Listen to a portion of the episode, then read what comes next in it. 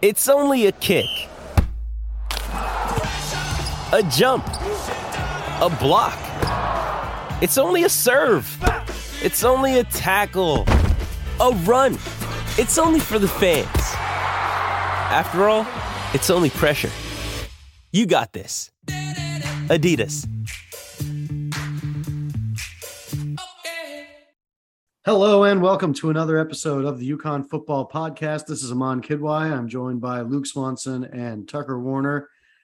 Fall camp has started. Football season is almost here. The Huskies will kick things off on August 27th against Utah State, which is not too far away, folks. We've got a lot going on in camp, lots of competitions for playing time, exciting things going on. Uh, optimism at its highest, probably at this point in the year, August 16th. That's that's usually time for peak optimism. Uh, one thing that is going on right now, in uh, speaking of competitions, is at the quarterback comp at the quarterback position. We know that there going into the season, there were two guys who we had kind of thought would be the main folks competing for the starting job. Those were Penn State transfer Ta'Quan Roberson and returning redshirt freshman Tyler Phommachanh. Uh, and now we have reason to believe another contender exists and may be a legitimate threat to be the starter on day one, if not by some point in the season. Tucker, what, what are your thoughts there? Yeah, so I have actually heard from you know hashtag sources uh, that right now the true freshman Zion Turner is actually being given a realistic chance to win the job out of camp. Uh, that's obviously a pretty big deal uh, if he's able to do so. That provides UConn with you know a, a young freshman who was our most highly touted incoming recruit when he got two stores uh, at the quarterback position, being handed the reins of the job from day one. But more importantly, it proves that he is, in fact, ready for this if he wins it out. And honestly, I'm encouraged just by the fact that he's able to really put forward his best self in uh, his first collegiate minicamp uh, right before the season starts. I think that's uh, just a really great sign, all in all. But yeah, he is actually being given a shot to win the job right now. Uh, I didn't think that would happen given you know the two players with FBS experience ahead of him. Um, but here we are in camp uh, with three guys now possibly fighting it out for the starting job. I think it really took a perfect storm, right? Like you have this guy coming in, he's really he put up video game numbers in high school at a, at a really highly touted, uh, uh really uh, football fact, factory in St. Thomas Aquinas. And you have a guy like Phommachanh who has experience coming back, but he's uh, not quite there after a pretty pretty bad injury. Like we forget that with, with how great medical science is in uh, the athletics field now that uh, uh, ligament injuries are still pretty darn serious, and it, it, it's definitely understandable that someone who relies on his legs as much as uh, Phommachanh does might uh, not feel super sturdy all the way in camp, even uh, this far after his injury. And then it's also a combination of a guy like Robertson, which we'll get to later, making a couple mistakes and not really just grabbing and holding on to the job like we thought he would in uh, in fall camp. So I think all these things together, uh, combined with a, a, really talented player like uh, Zion Turner, it really just is leading to this this point where we have him uh, in a legit competition with uh, Roberson, Phommachanh, and even even a guy like uh, Millen for the starting job. So I think it's it's an exciting time, and I think usually you'd want a starter to come up to start to show themselves at this point in fall camp, but I think it's definitely still wide open for UConn and the coaches have said as much, and it's going to be up to one of them to go up and grab it. I think you, bring up a good point about Roberson. Um, it does sound like right now he's taking the first team reps. Um, and Phommachanh and Turner are splitting second team reps right now. I agree that you would like to have the competition settled, but I, I would add that I'm also a little bit concerned that that Roberson is not able to um, you know, maybe separate himself more. It sounds like the reports from camp and from the recent scrimmage are really that no one seems to be playing well enough. You know, truly, eh, you know, a lot of frustration from the quarterback position from the coaches. Uh, is that the sense you got, Luke, from from the couple times you had a chance to speak with them? Yeah, I think definitely that it's it's something that you try to put a positive spin on, like a lot of guys competing and the, the best one will come in on top. But uh, really, if you have if well, the, the saying is if you have two quarterbacks, then you have none. Well, what's the saying when you have four quarterbacks, right? Like, I think it is frustrating for the coaches, and they're going to have to they're going to have to find someone that they can rely on to simply not throw interceptions. I think that's bad decisions and inaccuracy are two of the things you really don't want to see out of the quarterback room, and it's two of the things that have been uh, unfortunately prevalent in some of these scrimmages and uh, just in the in sort of one in the uh, one-on-one drills that we're seeing, and uh, a lot of it is just it's still still have a little ways to go to the season, but it's it's something that the coaches are rightfully concerned about. I mean, look, you've got four guys on this roster who are scholarship quarterbacks. None of them are upperclassmen. They're all so- uh, redshirt sophomores or younger. I think nobody has more than three games of FBS experience individually. This was always going to be a tough group to work with to get them ready for day one and have them be, you know, like a, a star right out of the gate. That was probably a stretch goal. And if they're working with everybody to hopefully make sure that they're all ready for game situations if need be, that's probably the best strategy to take right now. Mm-hmm. So there's positives and negatives to take from this. I think that maybe a little bit of a reevaluation of where we think these guys are at this point in time is probably warranted. Uh, I'm still cautiously optimistic. I think we're probably going to get better overall play from the quarterback position this season compared to, uh, let's say, 2021 or 2019. And overall, I, you know, I've got that cautious optimism as a result. But right now, if one of them isn't really separating himself at the moment, it does mean that we're probably going to see, you know, a bit of a quarterback by committee over the course of the season, like UConn football fans, for the most part, have gotten accustomed to. Yeah, I think it's still Robertson's job to lose, just because I think that that talent level is there, and he does have he does have experience at the highest level of college football.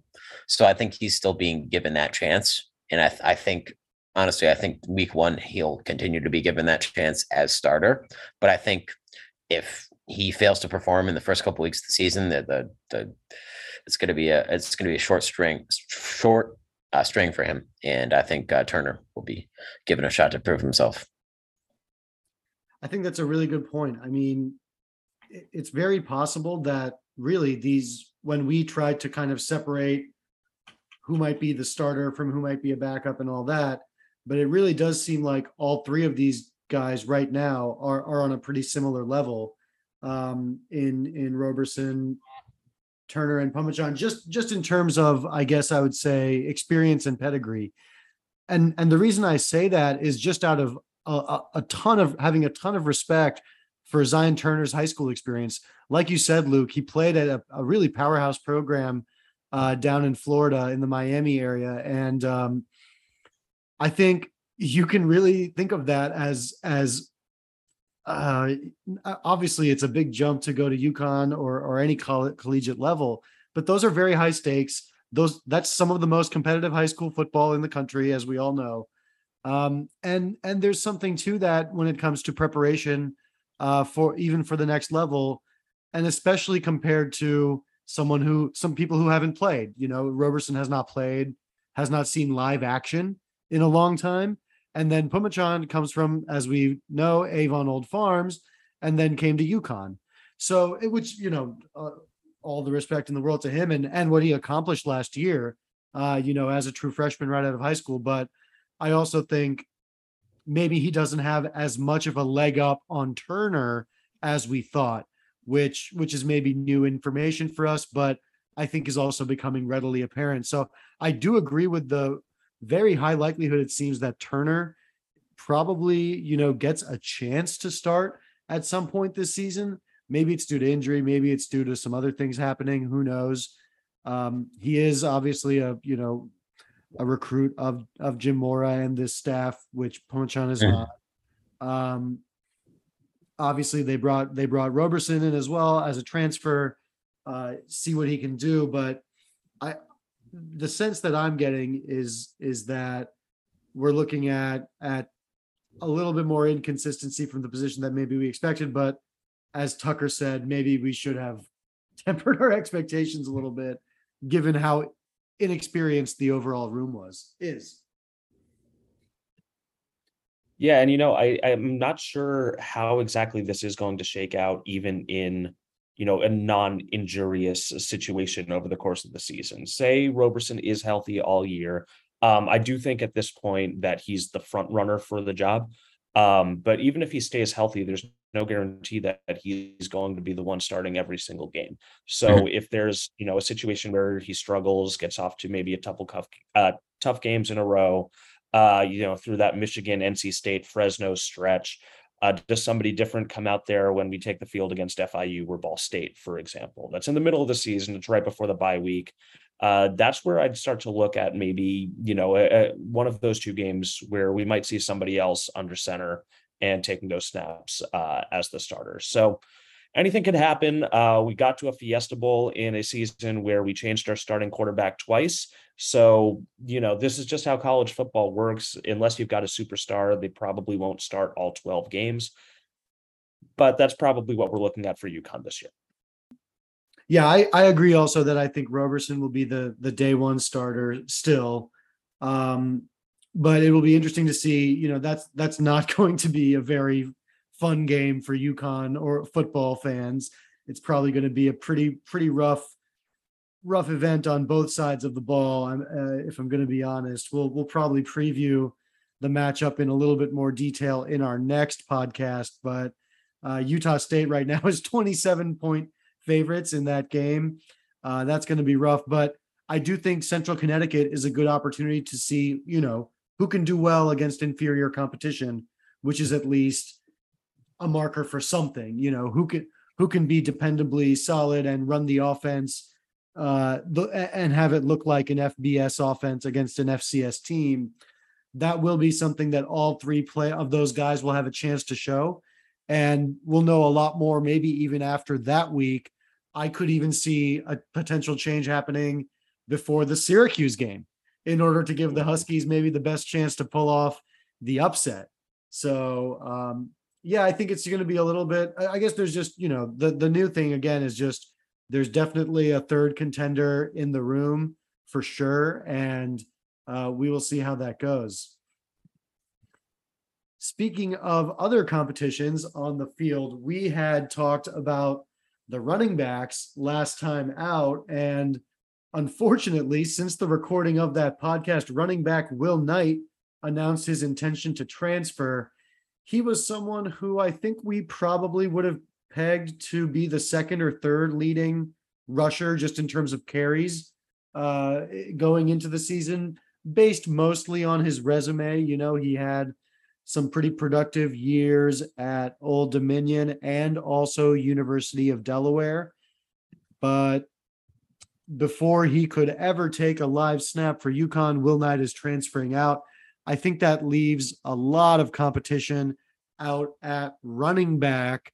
I know some names like Brian Brewton and Aaron Turner have come, come up in you know the that kind of scat back or or whatever role but um what do you guys think about where the running back position is at this point with Knight out I think the real winner in uh, the the Knight transfer is Devonte Houston. I think that he's uh had a really great camp, and he's he's shown a lot of speed. He's shown he's shown a lot of uh, eyes, uh, vision from uh, behind the offensive line, and I think that he's def he's definitely uh, in the pole position to get that back up in a kind of off pace back role behind Carter and uh, guys like him, uh, Brewton also Brewton uh, definitely moves up in the pecking order in terms of uh, being that sort of change of pace, uh, catching some balls out of the backfield. So I think I think those two guys are uh, really really the two winners in this situation. I think Will Knight uh, what were he to uh, continue on in his UConn career and uh, play in some games for Huskies, I think he would have shown his talent. And I think that I, I still think he's a pretty he's a pretty tremendous uh, football player. But I think uh, I, think his depart, departure really opens up the door for uh, guys like uh, Brewton and especially Houston, who's uh, again really had an impressive camp to uh, to show his ta- showcase their talents behind behind Carter. Yeah, I have actually been a proponent of Devonte Houston for most of this off season. Really, I, I think that we were lacking a guy besides him who is going to be like that pass catching back. Uh, and maybe he's not going to be getting that in every snap in every situation. And I'm sure they're going to have passing opportunities um, or pass catching opportunities for Carter and Brewton as well. Uh, but Houston's the guy who has really excelled on it when he's been on the field, at least more so than the rest of his competition. Uh, I think getting him out on the field and offering a couple different looks was going to be a pretty big difference uh, to this team as a whole.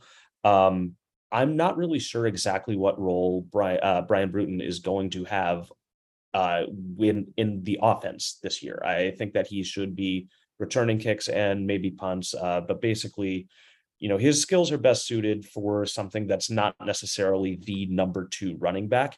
So I think if you have Devonte Houston working his way up the depth chart, I think if you have uh, Victor Rosa playing decently at camp and you know maybe making an impact on the four games that he's going to play before they redshirt him, then I think that's a much better situation than where we were before. Obviously, you'd like to have Will Knight still here, so you have that depth, just one other guy who can maybe offer you a couple other looks. But for the most part, I think that uh, if the snaps that Knight were going to have were going to take away those snaps from Houston more specifically, I think that's probably better off for the team. Uh, he probably at this point deserves a higher share of the snaps than almost any other running back, with the exception of Nate Carter. They're different. They're different players, right? Like it's going to be. They're going to have to get creative in terms of uh, who they're going to hand the ball off to in uh, short in short yardage situations. And I think that Knight, that's not that's the thing that Knight would have brought to the team versus Houston is more of a pass catching back. So I think that Carter will be short, sort of slotted more into the get get a couple yards, yards in a cloud of dust, sort of uh, sort of back. Yeah, we're kind of lacking some size at the running back position right now, which I think is the one area where we're not getting any versatility whatsoever. Um, Robert Burns is obviously a pretty stocky guy, uh, still under six feet, kind of your prototypical fullback. Um, but yeah, nonetheless, I think that not having a whole lot of, you know, like there, there's not necessarily a clear third down guy who can, you know, stuff it up the middle on third and two. And so I think that being able to just get more versatility in there is really going to be um, the biggest boon of Houston making his way up the depth chart.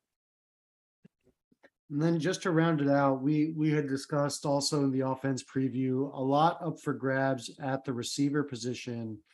Um, uh, Luke, since since you've had the chance to talk to some coaches and and go to a practice or two, um, anything on the wide receivers that you're hearing in terms of anyone standing out, anyone potentially in line for a larger role or different role than we thought before?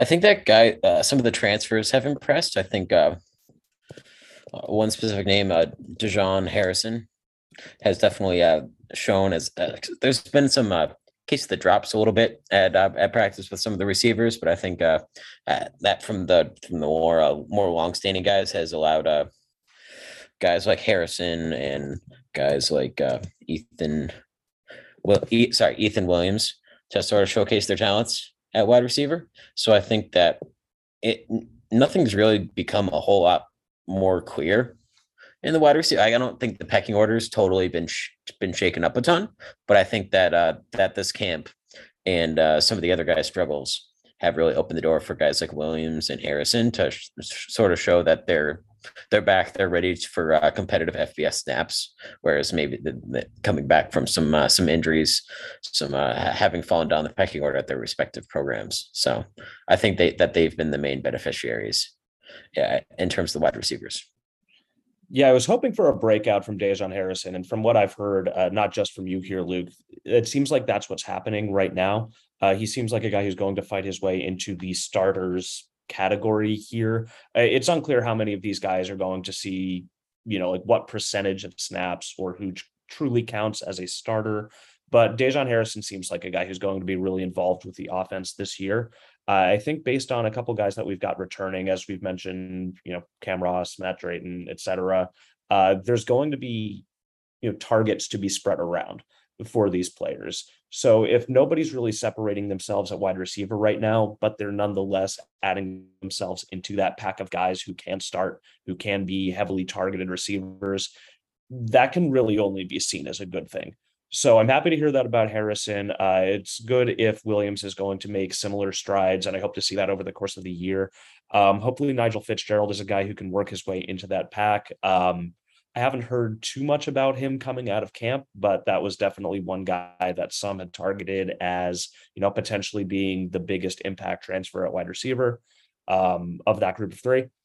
So basically if we're in a logjam right now that's not a bad thing whatsoever. I think that just puts us in a spot where there are more wide receivers that can be called upon when needed. And maybe even with the transfer out at running back we can move aaron turner back to his more natural position and get him back into like the cycle if he's going to be falling down the depth chart after playing considerably last year uh, due to all the injuries all the injuries. There were a lot of them Going back to the running backs, I think that uh, uh one guy that uh I, I forgot to mention, Victor Rosa, obviously uh, uh Bristol Central sort of legend uh, in his own right uh, in the basketball, uh, basketball in, in football. As eh, he's had a productive camp now. Uh, something that you'll learn, you'll definitely learn listening to this podcast. It's hard to tell how much of that is uh, his actual chances to play meaningful snaps as a running back, and how much of that is uh, local beat writers are impressed with Connecticut high school player. But I, I think that, that there have been some moments in camp where he's he's shown flashes, and I think that uh, I'll definitely be given more more chances this year than more chances this year. I would say. We love a good local story, don't we, folks? I agree, though, that he's a name that's worth bringing up. We definitely have not yet in the podcast talking about uh, potential playmakers, potential key, you know, guys in the offense. But given that, as we've discussed, that room is now one name shorter, maybe there is some potential for him to break in. And then, as as Tucker mentioned, contribute in four games before before they shut him down in order to get him that red shirt. Still, um, I think moving on, we can talk about the defense now. I heard, I'm hearing reports that the defense is looking fairly solid, maybe compared to the offense in practices and scrimmages. Um, perhaps there are some reasons for that, but starting with the D line, we know that Travis Jones, of course, has moved on to the NFL. He's a third round pick on the Baltimore Ravens who tend to be pretty good at picking mm-hmm. defensive players. Uh, and he so far seems to be doing well for them, by the way, uh, which is exciting.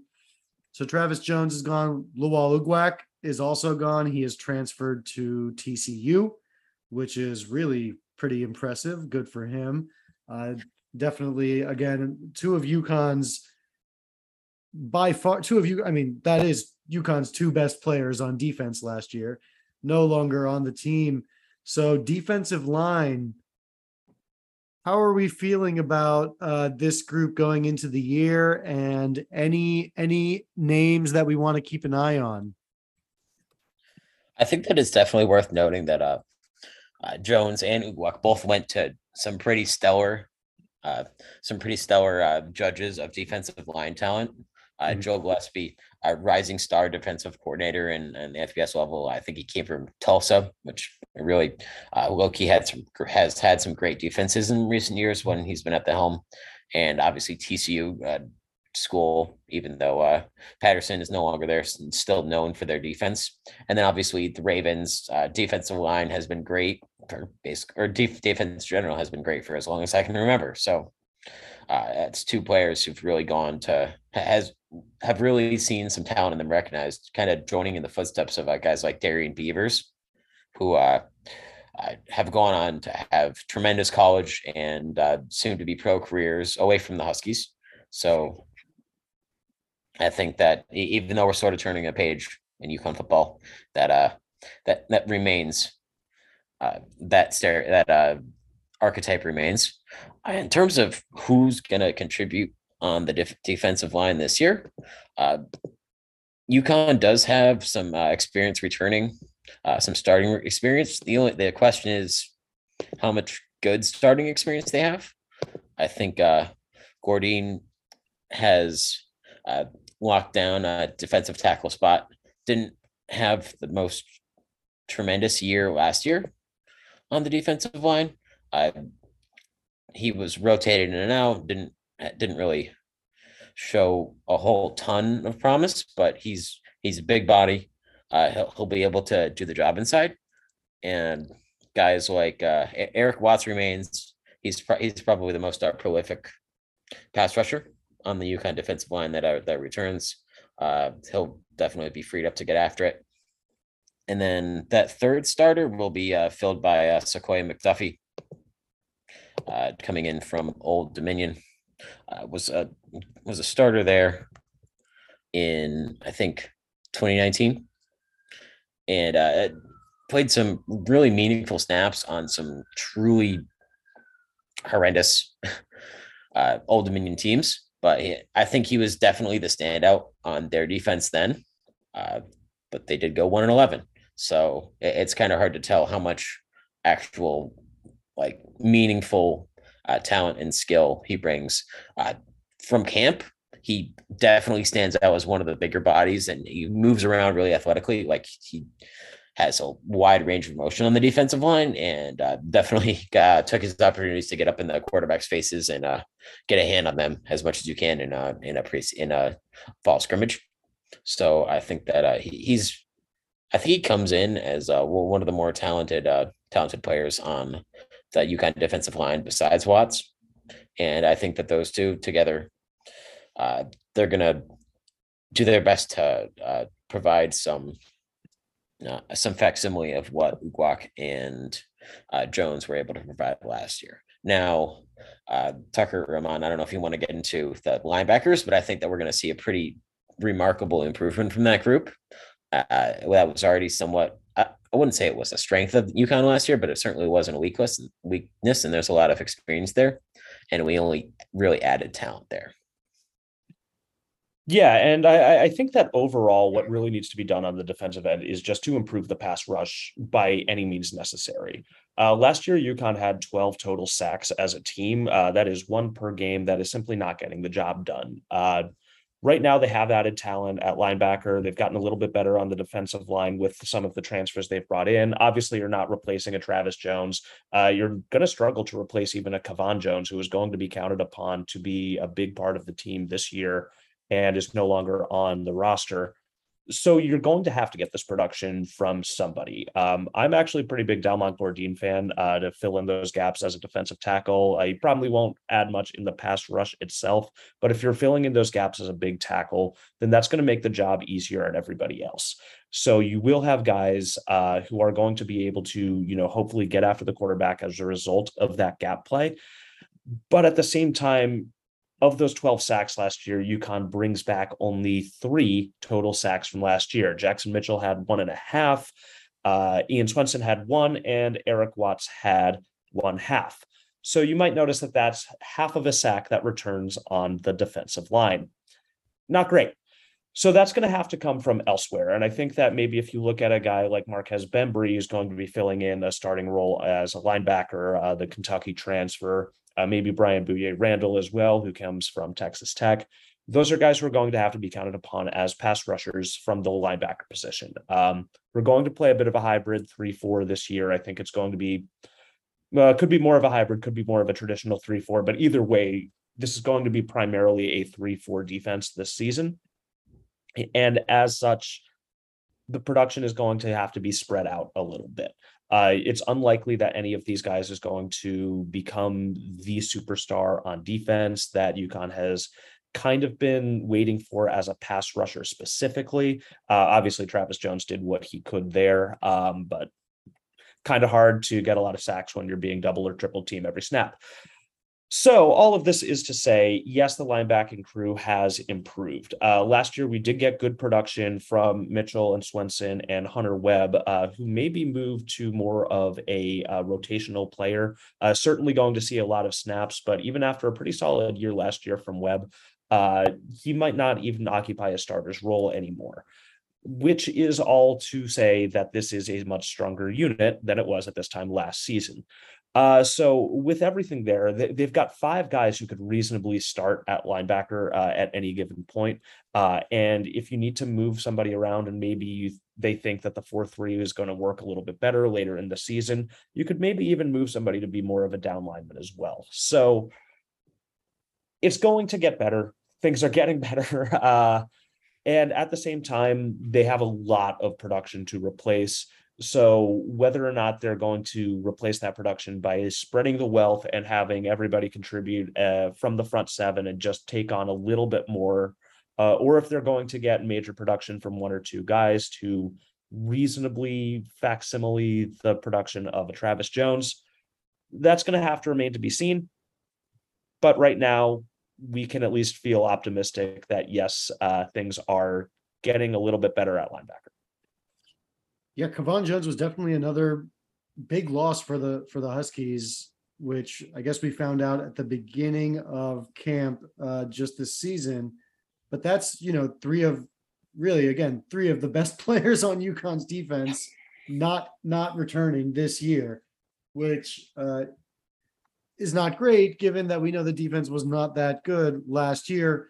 A big part of the reason for that was youth and inconsistency from the defensive back position. Hmm. We remain concerned for that position, I think. How about how do you how do you guys feel? a little bit better than I did when we talked about this last time, uh, which was about a month ago now. So, uh, one thing that Luke and I had talked about before starting the recording was that Chris Sheeran had been looking a little bit better than expected. Uh, that's the junior transfer from Missouri. Uh, he's going to be playing mostly safety, it appears. Um, but at the same time, we just need the help anywhere in defensive back. Uh, but with the return of Miles Bell uh, from injury last season, uh, with some of these guys actually occupying one of the more experienced units that UConn has, just in terms of age, I think we're in a better spot. The issue is still going to be depth. If somebody goes down, or even if you know there's something that like keeps a guy out from being able to play for a little bit, there's not a whole lot there to replace anybody. But if we're going to go with just the starters themselves, it's looking a little bit better. And definitely Sheeran's uh, growth and improvement that he's shown through camp so far has been uh, a good sign. I'll put it that way. I think that if we're going by camp, I think that the, the defensive backs have have had the had the most uh, most shining start to camp.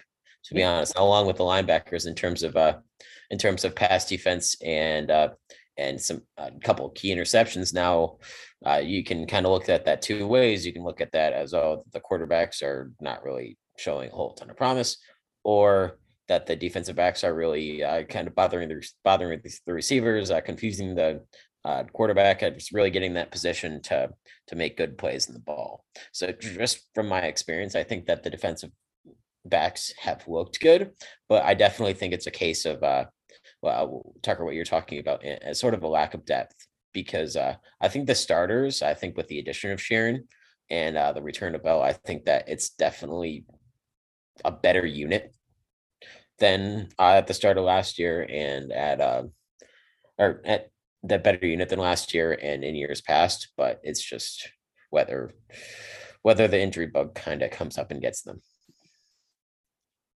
And that could certainly be a problem. And not even just that, just needing rotational guys to come in. Uh, eh, that's really going to be the issue this year, I think. I th- as long as our starters are out there, this is no longer a unit that I'm really concerned about.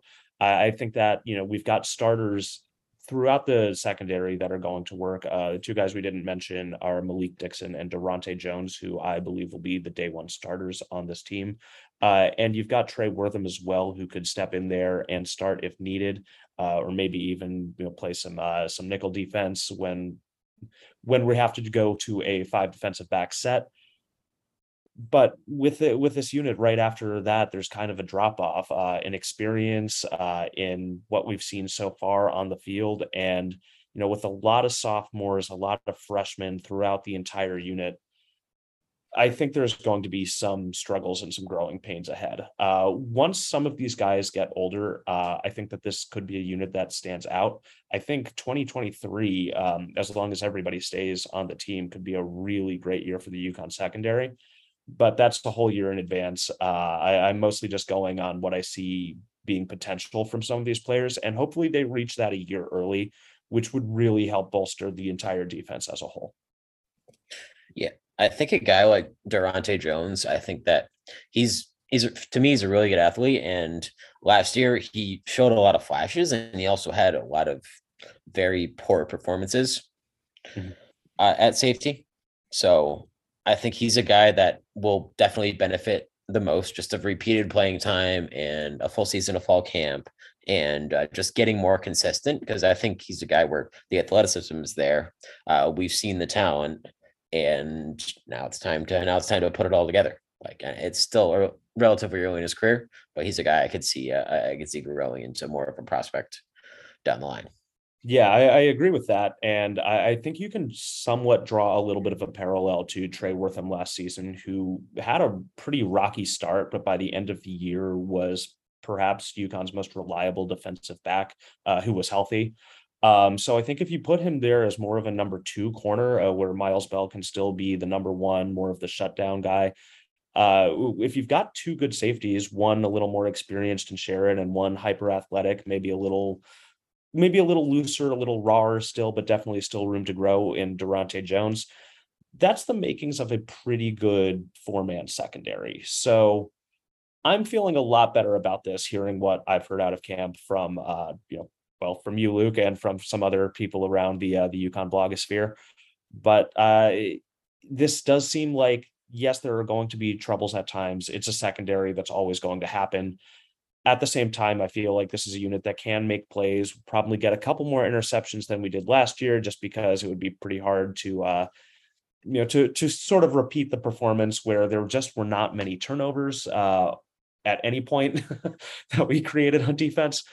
So I'm hoping for more production, and I think what you can look for uh, week one against Utah State is when we know what their game plan is, uh, similar to Fresno State opener last year when we lost 49 nothing uh, to Jake Haener absolutely picking apart our defense. We know what Utah State's going to do, and a lot of times we know what their plays may be and what they might be targeting defensively in our secondary. So, how are our players going to react to that? Uh, are are they going to you know, like will they become smarter? Will they improve play by play, like we saw it happen with certain guys? Uh, and you see most seasons with the great programs in college football. So week one, what I would really look at is just how does the rotation work, and when we do get burned, and they're going to, how do they react from there? Do they play super conservatively to make sure they don't get burned downfield again and just give up 15 yard pass after 15 yard pass? Do they continue pressing? Do they stick to the original game plan? How? So I, I know we're a little ways away from doing an actual Utah State preview before that game, uh, but I think we can learn a lot about the secondary in the first game of the season. I also just agree, you know, that that as you mentioned earlier, Tucker, the nickel and dime package situation, that's obviously a set of packages you use a lot, given how many teams pass the ball so much and how many passing situations there are. This is a group, make no mistake, this is a group that's going to take its lumps, including that Utah State game, but also Michigan, North Carolina State, Fresno State, and you know, if we talk about this, just the defense as a whole has a very tough task against Army to close out the season as well. Uh, so it's going to be a, a season of taking some lumps, but hopefully some of those younger guys on in the secondary do get a chance to develop.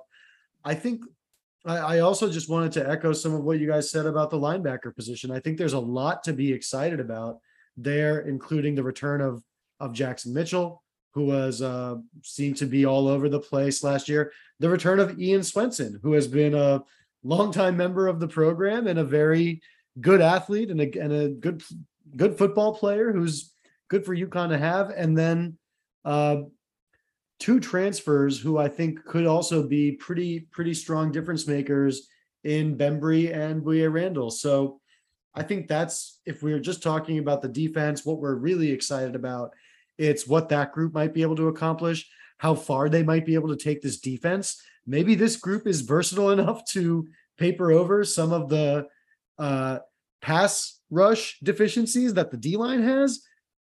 And crossing my fingers, also some of the passing game, pass defense deficiencies that some of the defensive backs might have as well. I mean, Swenson's a former DB uh, who can certainly contribute in that area of the game. So very similar to the role that that he and Omar Fortt played last year. So I think that that group is someone is is is one that I'm really excited about while still maintaining a lot of concern for the secondary and just noting that the D line is going to take a step back even if we feel solid about kind of who's in there. Yeah, I think that uh, I won't harp, but the, I think the linebacker corps is just really the the key and sort of the to be cliche the heart and soul of this defense. It's uh, it's not often it hasn't been often in recent years to just have a couple guys in one unit and a lot of experience there with just good college players and not even super NFL prospects or anything like that. Just a couple good solid NFL players like we have in Mitchell and Swenson. And then you add to that two legit P5 guys in Boyer Randall and Bembry, who are both they both have experience, and I I, I trust in them that they're going to be they're going to be pretty decent upgrades over what we had last year. So I think that that linebacker corps, we're kind of relying on them to paper over uh, some of the deficiencies in other areas of the defense, but stranger things have happened. I mean, I will say that I think that when we were going over the the uh, the defensive back groups, and we were referencing how uh, some players had some up and down seasons and had pretty tough starts to the season. We were uh, looking on that at that very tough Fresno State game to start the year, and this year they have Fresno State again. But guess what? They're better, and they that same quarterback's back, and he's better, and he's now gonna an NFL prospect. So that that'll be a that stretch of games. Uh, I think uh, NC State and Fresno State are back to back in the schedule. Yep. That is going to be uh, trial by fire for the defensive backs, to say the least, because they are probably, I think Haener and Leary are probably two of the best quarterbacks in college football heading into this season. Mm-hmm. Like, I, I mean, uh, Bryce Young, guys like Bryce Young, guys like CJ Stroud, they're the, the first round NFL uh, prospects. But guys like Leary and Haener are just tremendous, tremendous college quarterbacks, like the kind of guys that go under the radar and the kind of guys that college fans love mm-hmm. because they're super entertaining. And that that's going to show us a lot about the character of this UConn team and this UConn defense uh, facing uh, two teams that, frankly, are, are that have the potential to go to near six bowls at the end of the year. So. Yep. Our next podcast will go more in depth on the Utah State matchup and other things going on with the team. Maybe we'll even have some info on who the starting QB is by then. As a reminder, August 27th, UConn football will kick off its season at Utah State. That's going to do it for us on this episode of the podcast. Thank you all for listening.